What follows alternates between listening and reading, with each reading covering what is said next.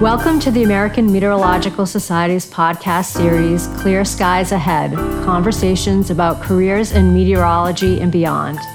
I'm Kelly Savoy, and I'm here with Rex Horner, and we'll be your hosts. We're excited to give you the opportunity to step into the shoes of an expert working in weather, water, and climate sciences. We're happy to introduce today's guest, Tom Kilpatrick, who is an oceanographer at the Bureau of Ocean Energy Management, the BOEM, within the U.S. Department of the Interior, located in Sterling, Virginia. Welcome, Tom. Thanks very much for joining us. Thanks, guys. Pleasure to be here. Very excited. Tom, could you tell us a little bit about your educational background and what sparked your interest in oceanography? Yeah, yeah. So I started out as an undergraduate at MIT in the like civil and environmental engineering department. So even at that age, I had some interest in applying science to the environment because in that department they handle they you know study construction and materials, but also there's a whole like environmental engineering wing. So I worked in a laboratory there at Parsons Lab as an undergrad. So I was interested already like in environmental fluid dynamics, for example. I ended up switching majors into applied mathematics.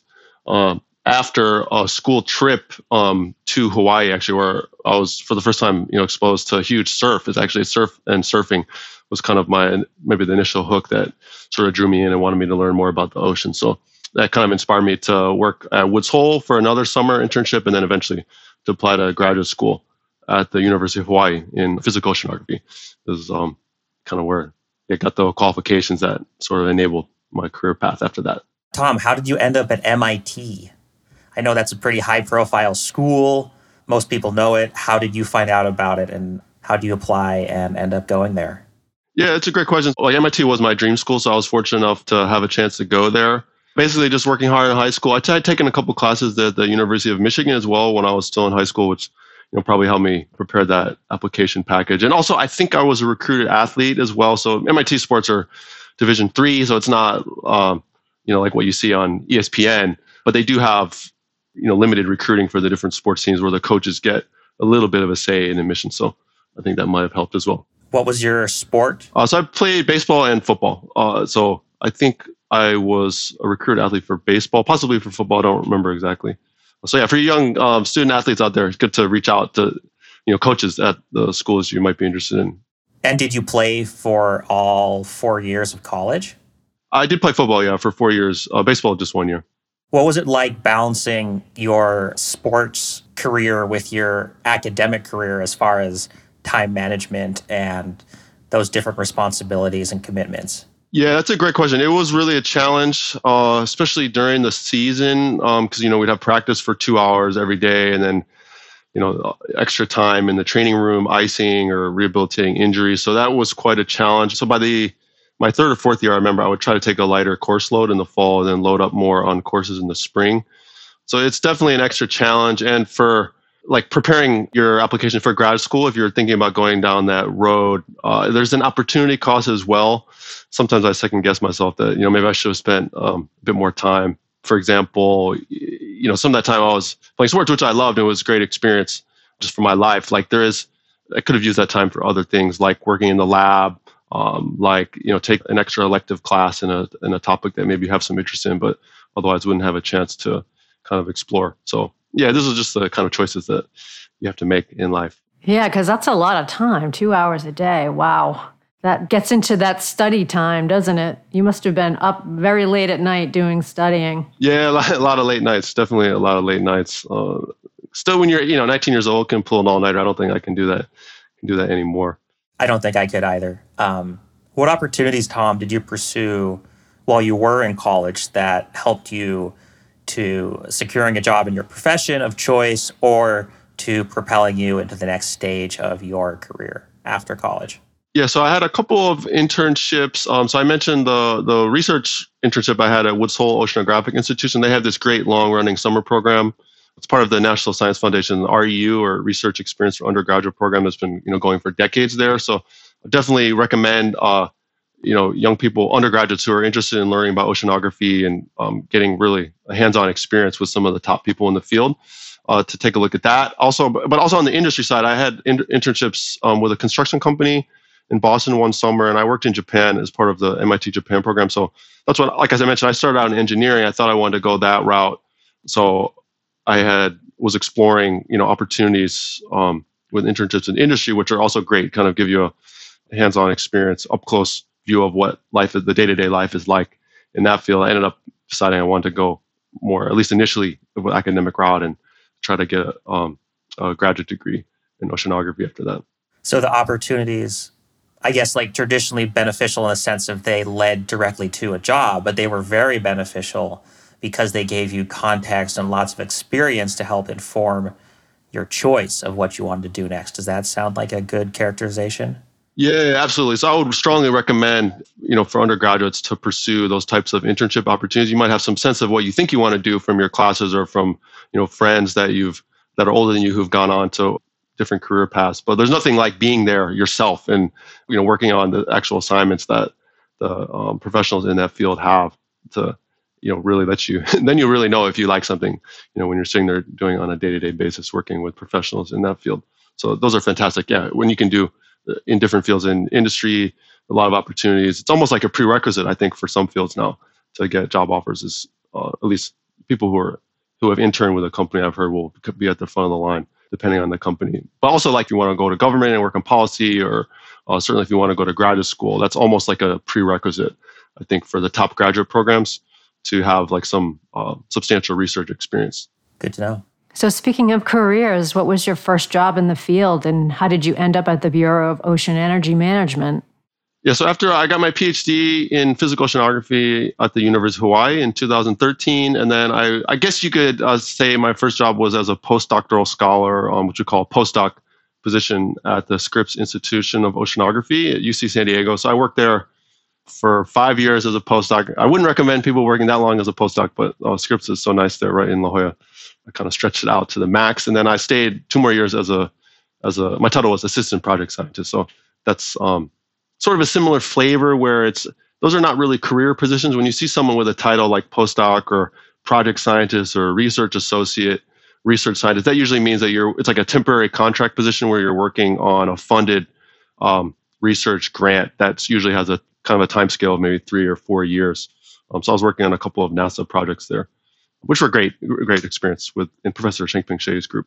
And do most people do that while they're pursuing a PhD, or do you do that afterwards? No, the way it works is uh, usually for those kind of titles, uh, a PhD is required to be a postdoc um, or to you know be like a you know research scientist or a product scientist at uh, these research schools in the U.S. or at the national labs have those kind of positions as well so yeah, you would complete your PhD, and then the usual path, if you want to go the academic route, which I had aspirations for a while there to try to become like a tenure track professor or to be a research scientist at some of the national labs like NOAA Lab or Department of Energy, where you're doing you know research as your full time job. Usually, you need a couple of years of postdoctoral experience. So that's that was kind of the path that I was pursuing there for a while. Tom, what convinced you not to follow the tenure track career path? Yeah, so I tried pretty hard. Uh, it was, I mean, basically, it's highly competitive. So at a certain point, it just became clear that um, I think I had to kind of explore more other opportunities besides just trying to be a tenure track professor. This will, I think, happen at least among you know my friend group. That this is a pretty common issue that people face. You just run into this uh, arithmetic that there are just very few of those kind of career scientist positions or you know tenure track faculty positions at research schools. So you um, you know compared to the number of uh, of PhDs that are graduating every year and even that are doing productive postdocs where you have you know a number of publications, it's still quite competitive. So yeah, I made a you know, pretty good try of it. Even had uh, like you know was interviewing for faculty jobs as well. But then when the pandemic hit, was looking into other opportunities as well into industry, and I'd be happy to talk a little bit about that. My experience interviewing for different different types of positions. Uh, but then, yeah, I had this great opportunity arose, basically working for this government agency, um, Bureau of Ocean Energy Management, or BOEM, where uh, I'm going to be working more as a science, like a project manager or a, a program manager type of role, I should say, where I'll be on the other end of the table, basically overseeing their um, science projects that they fund. So it's like pretty cool. I think definitely aligns with my interests can use the you know what I've learned and still be around science and kind of try to put some of what I've learned to use for a good purpose, which is uh, our main responsibility or jurisdiction is like the outer continental shelf or the OCS of the United States and trying to utilize that for uh, energy in a responsible way. How far does that outer continental shelf extend past the coastline?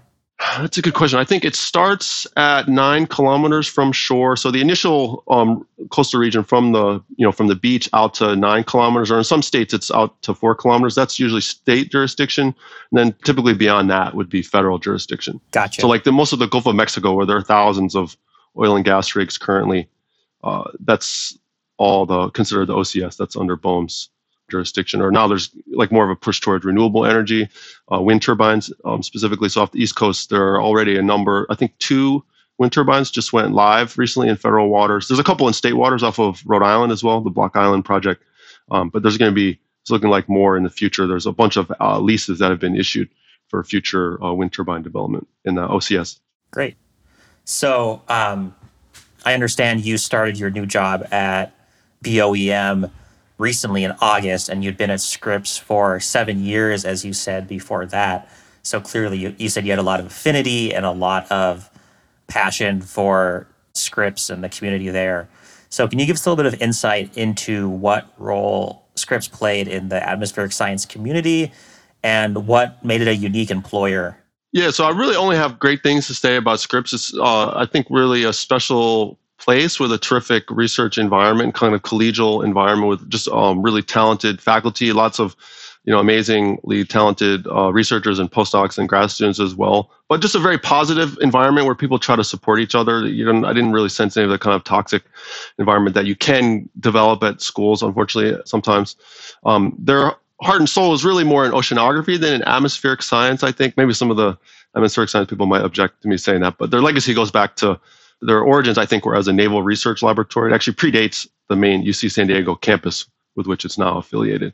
Uh, but they still have, you know, I think a, a solid um, group of atmospheric science professors, especially like in uh, cloud physics and like aerosols. They've had, you know, some great people working on that kind of stuff for decades now as well. But they've been expanding more into climate science recently.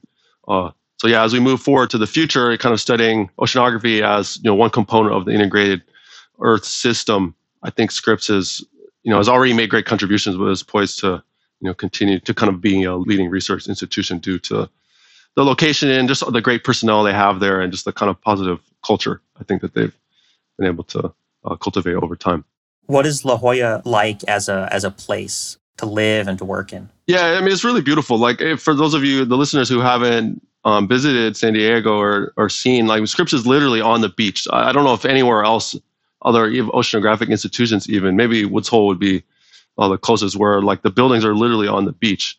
Um, or even if you're just a little bit up the road the grad students you know they keep their surfboards and their wetsuits in their office and just you know walk down for walk down for a surf session before their class. It's yeah, kind of amazing thing to to see. It just uh, once you get used to it sometimes you still have to just sort of kind of appreciate take a step back and appreciate what you get to experience there on a day-to-day basis so the transition for you, this is going to be uh, quite a transition from the West Coast to the East Coast, and also interviewing during a pandemic. Could you tell us a little bit about how that worked for you? Yeah.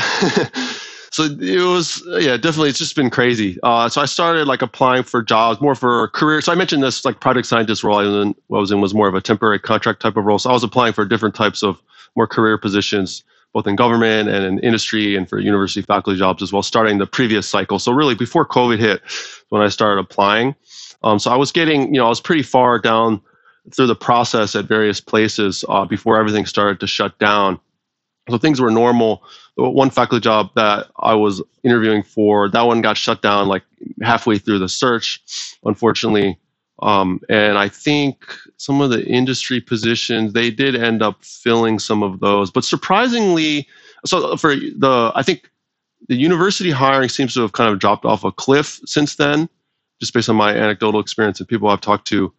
But like industry hiring seems to be pretty strong for PhDs. It hasn't been affected too much.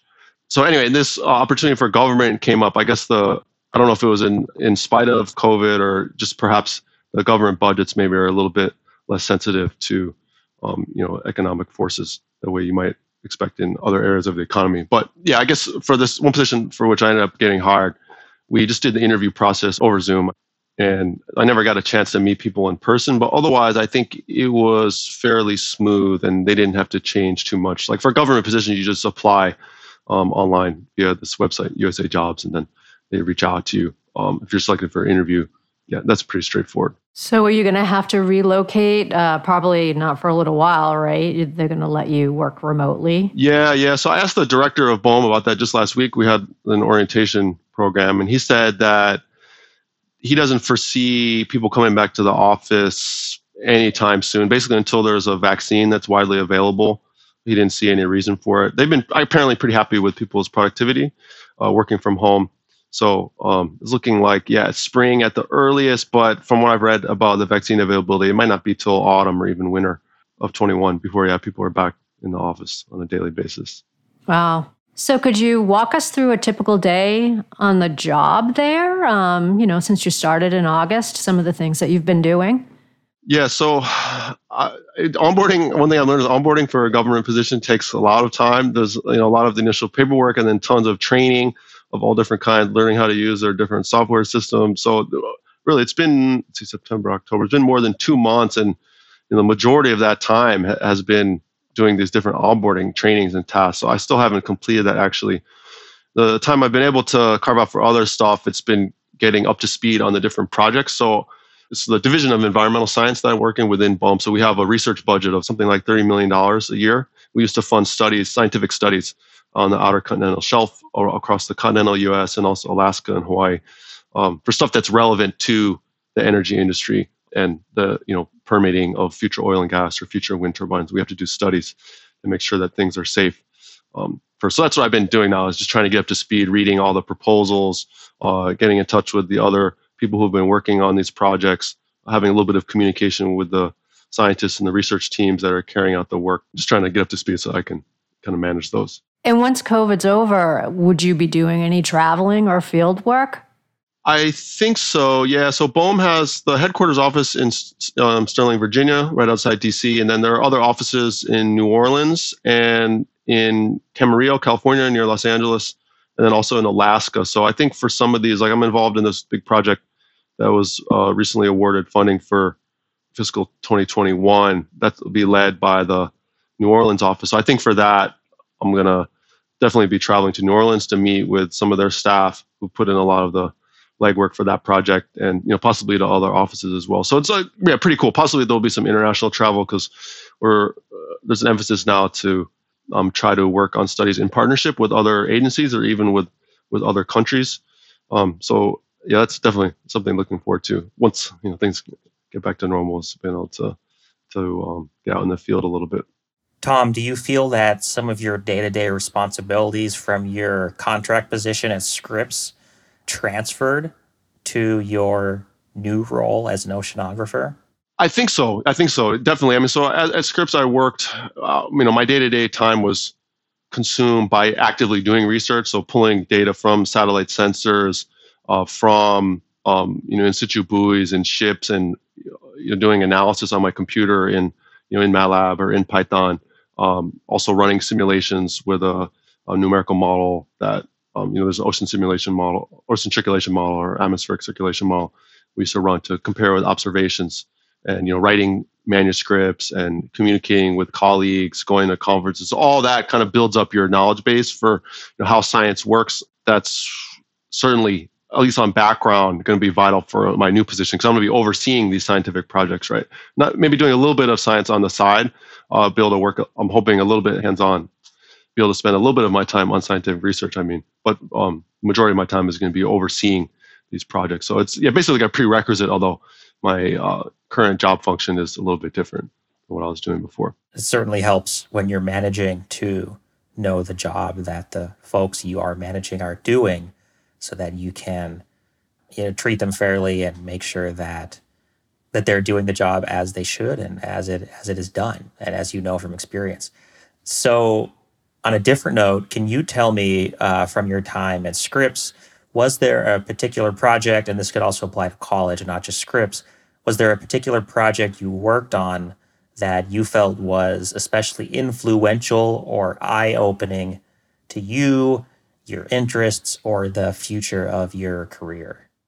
uh, maybe I'm not sure I would go that far, but the main project I worked on was I thought a really cool project. We were funded by NASA, the NASA Physical Oceanography Program, to utilize their satellite wind observations and observations from their other satellite sensors, um, which measure you know sea surface temperature or sea level, to uh, study air-sea interaction processes. Um, so specifically, the main thing I worked on was how when you get down to the ocean mesoscale, which is maybe you know maybe 200 to 300 kilometer scale, how do the the sea surface temperature gradients impact the surface winds? There's basically there's this air sea coupling at that scale that's still very much an active area of research and how that affects the ocean circulation and more generally how does it affect climate. Also a little bit on regional rainfall, how ocean circulation can affect rainfall at the regional scale was another thing I worked on. So those were uh, really cool projects, I thought, just intrinsically, and a chance to use like satellite observations and in computer simulations together to further our knowledge of the Earth system.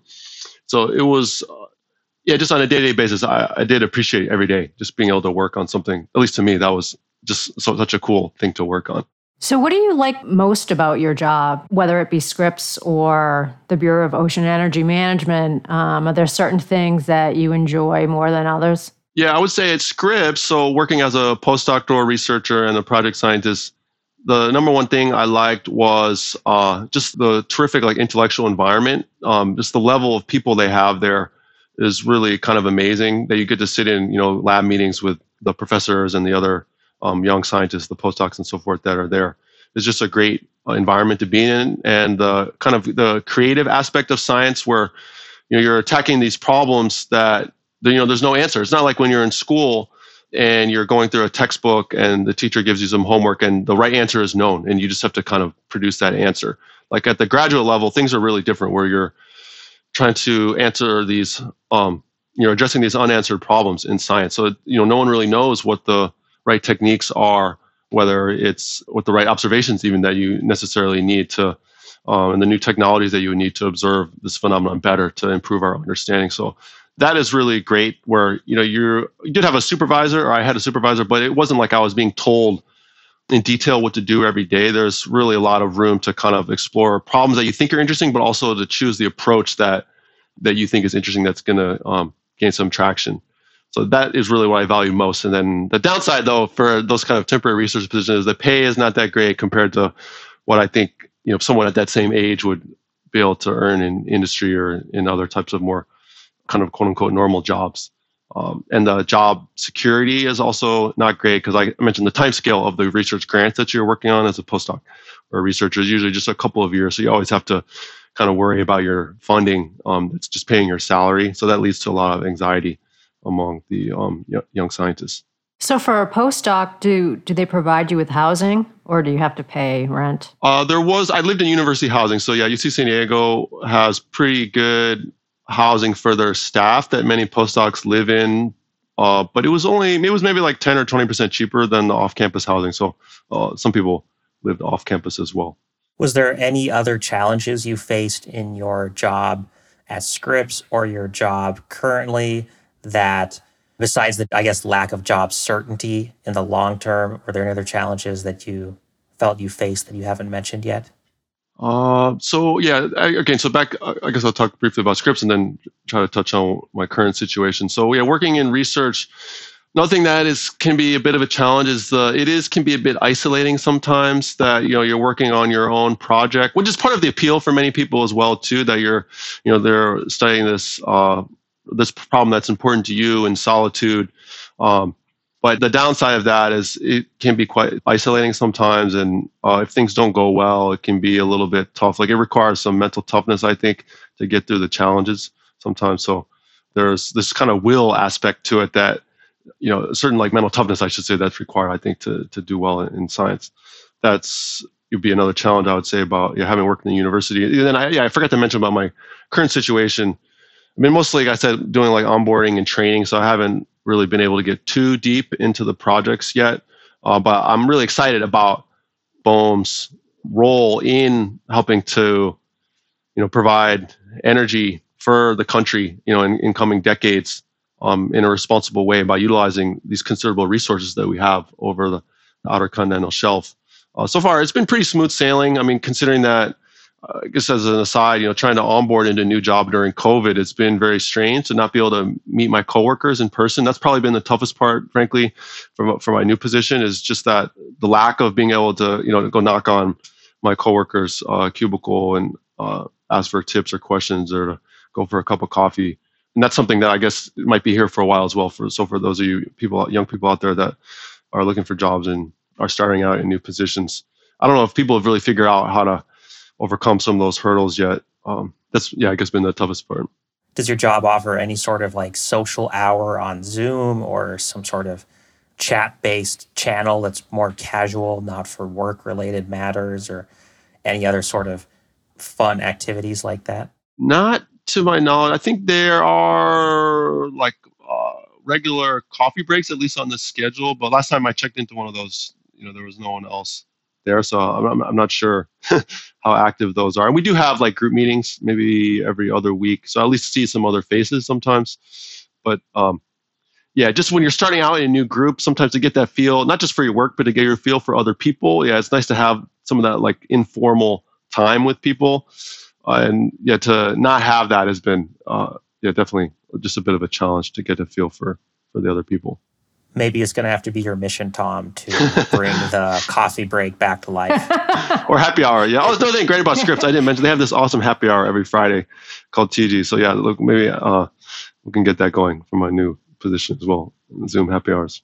The happy hour, and then after that, go surfing. Sounds like fun. um, so going back to your college days for um, our listeners who might be interested in pursuing careers in oceanography, what types of courses, skills um, should they acquire while they're in school? Okay, yeah, so that's a great question. So what I'm about to say, this is specific to physical oceanography because, uh, and I say that because oceanography at the traditional oceanography programs, like the one I went to at Hawaii, or, even like at, uh, yeah, most schools still, I think at, you know, Scripps or University of Washington, it's split or divided between physical oceanography and chemical oceanography and biological oceanography. And the the nature of the work is very different depending on which specialty you're in and the you know the prerequisite coursework and so forth. Um, so you know my specialization is physical oceanography. I had a background in applied math, which is good for that. So yeah, I would recommend to young people if you're interested in physical oceanography. By that I mean ocean circulation, you know different types of ocean waves, not just surface waves, but also internal waves, kind of the role of the ocean in global warming. Um, you know, the role that it plays in the climate in terms of how much heat is stored in the ocean, how it is uh, coupled to the atmosphere, for example. That's all sort of considered, I think, physical oceanography. So for that, I would recommend you taking as much physics, um, applied math, and statistics, and also computer programming classes as you can stomach as an undergraduate. And also, I think what's vital is to you know get some hands-on research experience if you can at, at your school. Hopefully, you know, at your institution, there's maybe a physical oceanographer or a climate scientist that you can uh, get some hands-on research experience with. Or if not there, then you can reach out to people at other schools or look for these summer internship opportunities. I mentioned this REU program, where there are some places like the Woods Hole Oceanographic Institution that bring in interns for the summer. Um, and those kind of hands-on research experiences are really important to see what research is like, which I think is intrinsically important for everyone to even if you don't necessarily want to be a researcher, at least give it a try to you know get see what it's like to attack these problems where the answer is not known and you have to um, you know try to approach a problem creatively using new tools or things that you know haven't been tried before to try to learn something. Um, but also those experiences are important because those your advisor can then write you a letter of recommendation, and letters of recommendation play a really big role in academia in terms of not just graduate admissions, but also as you proceed down the career path for um, you know further job opportunities. So that's a I think a bit of a difference between like industry maybe and academia. So um, that would be my tips. So for research, um, you know, field research and other projects, do they post them like in the department? Do professors post these opportunities that students can just apply to? Sometimes, but you can just go knock on doors as well. Uh, yeah, so definitely keep an eye on the like job board. I remember MIT there was a undergraduate research office called the UROP office there. So they used to post uh, funded projects, but you can also go knock on professors' doors, or say you're taking a class that you think is interesting and you, you know like have a good vibe with the professor. For example, you can go uh, knock on his or her door and ask if you could get involved. Um, I think most professors would be thrilled to have a you know, an eager undergraduate that they could assign to a project. Because the way it works, a lot of these faculty have tons of ideas, but maybe you know they don't have the time to write a grant proposal and hire a graduate student or a postdoc to work on it. But like an undergraduate who can you know get spun up on something, like they'd be happy to. Basically, I think there's you know no shortage of possible projects for undergraduates to work on for an eager undergrad who's willing to take some initiative. And you can even get funding for that too, even if the professor hasn't got money beforehand. Uh, there's like work study opportunities sometimes, I think, or like if check if your school has a UROP office, they might have funding um, to pay for undergrads to work on those kind of um, research projects. So, Tom, it says on LinkedIn that while you were at Scripps, you utilized deep learning for remote sensing algorithm development. Now, to me, deep learning sounds like pretty in depth science. And so I'm just wondering how did you become fluent in that language and that field? Because certainly I can imagine if I was in high school and someone said, I know deep learning, I would have said, I have no idea how I would ever become fluent or gain entry into that field and that technology. Can you give us some insight? All right. Yes, I would say I'm not, I'm not nowhere near fluent in that, but I was utilizing it a little bit in my research, um, mostly as a support role with a graduate student. There's this uh, great graduate student, Will Chapman. I give a shout to him at Scripps, who's been, I think, quite innovative in applying deep learning to the study of rainfall forecasts in California. But I was working with him a little bit on a this uh, remote sensing problem where something we had uh, discovered these errors in the satellite wind fields where around coastal mountains, like around Hawaii or even in Southern California, there's areas where the, the mountains along the coastline have a pretty strong influence on the coastal winds over the water. They create these like lee vortices, which are were not being detected in the satellite wind product. So our idea was to try to uh, use deep learning to kind of fill in those gaps um, where we could try to train the deep learning algorithm using using output from computer simulations on what we thought the winds, the behavior really was like, and then it could hopefully apply that uh, what it learned to fill in some of those gaps in the observational data set. Uh, and we would actually end up did ha- having um, some success. It did seem to improve the observations. Um, so we got a manuscript in preparation uh, detailing that work. But yeah, I guess again for the young people out there, this is you know this wave is already arriving this application of um, all these different machine learning techniques which have been applied more in other fields and a lot in industry for example in advertising in other fields of science i think it's coming a little bit later to earth science maybe a few years delayed relative to some other fields but i see um, you know people are quite excited about it because we have a lot of these large data sets in earth science you know from you know satellite observations from um, computer simulations there's tons of data or you know model output out there that can be used to try to train these deep learning algorithms. And one of the strong points, I should say, of um, deep learning is that as you have more and more data available, it's able to to learn quote unquote um, more and more. So it's I think uh, certain types of like prediction problems or for statistical downscaling is what uh, we were doing is trying to fill in these gaps using statistics like that's called statistical downscaling for certain types of problems in earth science, I think there's uh, a lot of excitement for some of these modern machine learning techniques. So yeah, to try to learn for people out there, uh, there are some good courses online, like on Coursera. Andrew Ng from Stanford has a um, great little series of courses you can do on your own. Like I also just bought a book by this guy, engineer Chollet, C H O L L E T. He's a he's an engineer at Google who wrote um, a guide to using the Keras module in Python. Um, he's the I believe the author of that of that module. So, you know, if you get his book is you know maybe thirty, forty dollars, and you can learn basically how to kind of run those codes that he's written, and then you can apply that to your own to maybe some problems that you're working on. So, from my sense, just working on a little bit for a few months, uh, it's something you have to kind of develop a feel for still. Um, so it requires a lot of uh, kind of tuning different parameters properly to try to get the algorithms to work as well as possible. So certainly an area of a lot of active research and a lot of excitement. I think is going to grow I mean, it's already um, grown a lot in the last couple of years. I see uh, a lot of people are working on this. For example, at the uh, AMS annual meeting this upcoming January, I think there's going to be a whole session on uh, machine learning methods in um, earth science or atmospheric science. Um, and yeah, I think this, I see, I foresee a lot of growth as well in the next decade. Well, that's some good tips. Thank you for that. So now that you're established in your career, like for you personally, what helped you the most in your professional journey? Did you have mentors or, you know, did you pursue, you know, this machine learning or um, what helped you the most? Yeah, I think uh, so. First, I would want to acknowledge my mentors. Uh, that would be Professor Shang-Ping Xie at Scripps, and also I work with this. Uh, there's a researcher there, Bruce Cornuelle, who's amazing um, scientist and person as well, and then my graduate school advisor, uh, Niklas Schneider at the University of Hawaii. So for those guys, like academia, it's really like kind of a, um, like almost like this apprenticeship model of the way you know you read about like the ancient Greeks. I think learned that way. So it's kind of uh, cool to see that in some ways things haven't changed that much even since ancient times. So you really work a lot one on one or maybe one on two or three with your advisor, and a couple of other co-advisors is how things seem to operate at the graduate level. Uh, but also, yeah, I think just trying to you know be keep an open mind towards new things, towards new trends, and um, be curious and go to a lot of seminars and you know talk to other people, to your friends. Uh, about what's going on because like i said yeah in science i mean people don't tell you what's what to do next you know what the next important problem is. That's one of the cool things about being in science is that it's kind of up to you to decide. Uh, that's up to the science community to figure out what the important questions are to address and how best to address them.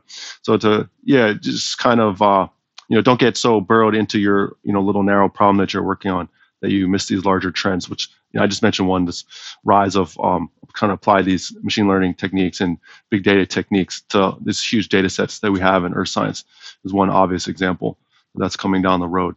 Are there any mistakes you wish you had avoided? now looking back, uh, how much time do we have for this uh, podcast? No, uh,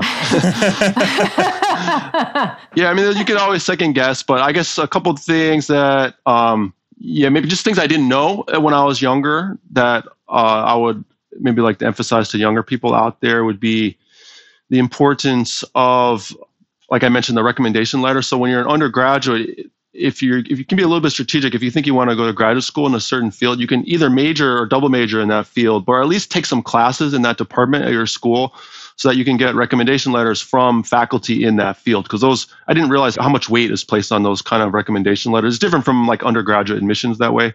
Because in graduate admissions, the way it works is the admissions committee, if they see you know a candidate um, for admission who's got a recommendation letter from someone they know, a personal colleague, that's going to carry huge weight, um, more so than you know your transcripts alone might or your test scores. So that would be one tip. Also, let's see. I think, yeah, as far as just your career track as well, I mentioned just how tough it is for people who are in these kind of temporary contract research positions like postdocs or project scientists. You don't want to stay too long in those kind of positions. Um, I mean, if you you know if you have an ambition to try to make it to a tenure track professor job or a career scientist position at a government lab, that's you know fantastic career track. So definitely go for it if you want to. You know, if you want to pursue that path. But there is you can kind of stay too long. So I think that looking back, I maybe stayed a little a bit longer than I should have in that kind of role because there's uh, I think uh, there's a lot of opportunity out there in the economy doing things besides just being a university researcher. So that's one thing I wanted to mention in this interview, and I think you guys are doing a great job highlighting some of those other kind of career options available to people in the with an earth science background in this podcast series. So you know, I've seen a lot of people who got PhDs in oceanography or in atmospheric science who are you know working in industry as a data sciences or as a software engineer. I mean, you can apply kind of the general things that you learn in science to other career paths, which are also offer a lot to young people. I think so.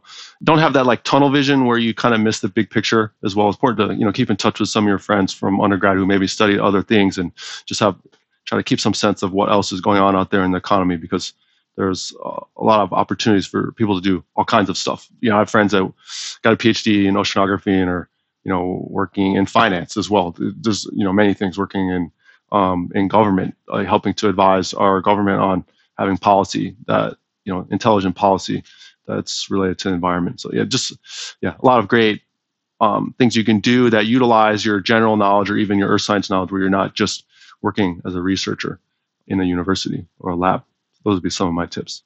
Tom, we're so grateful for everything you've told us about career tracks in general and oceanography as a specific career, not to mention everything else about mathematics and your other interests. However, before you go, we always ask our guests in general and you specifically one last fun question um, at the end of our show. So, I know you received your master's and your PhD at the University of Hawaii in Honolulu. And when I think of Hawaii, I think of its natural wonders uh, from volcanoes to massive waves, and of course, the crystal blue water that, of course, you must be familiar with given your field. And since I've learned you're a surfer as well. So, is there a particular part of Hawaii that you miss the most now that you've left the state? Yeah, that's a great question. So I talk about that with my wife all the time because we met in Hawaii. Actually, she also um, was in graduate school there, and we still have some friends out there. So think about all the time. We're hoping to even visit this year, but with COVID, that hasn't been possible. So yeah, I mean, there are many things. Love around Oahu. I loved uh, the windward side up there around like Kailua Beach, also down in Makapu'u was was great place. We just to go bodyboarding down there, sometimes with friends. Um, you know, there are lots of great hiking up all the ridges uh, based on each mountain range there. There's trails you can hike up, which are fantastic. Great food, the fresh fish and poke, um, and just the kind of warm uh, people that you have there as well. So yeah, many things. Kind of miss Hawaii all the time. I've never been, and it certainly makes me want to go. Hopefully, someday after COVID, I will make it to Hawaii. I hope so. Yeah. So, BOEM actually, one thing that we're working on is potential future renewable wind projects out in Hawaii. So I already told my bosses I, I want to work on that project. thanks so much for joining us, Tom, and sharing your work experiences with us. All right. Thanks, Kelly. Thanks, Rex. Well, that's our show for today. Please join us next time, rain or shine. Clear Skies Ahead Conversations about Careers in Meteorology and Beyond is a podcast by the American Meteorological Society. Our show is produced by Brandon Kroos and edited by Peter Trebke. Our theme music is composed and performed by Steve Savoy, and the show is hosted by Rex Horner and Kelly Savoy. You can learn more about the show online at www.ametsoc.org slash clear skies and can contact us at skypodcast at ametsoc.org if you have any feedback or if you would like to become a future guest.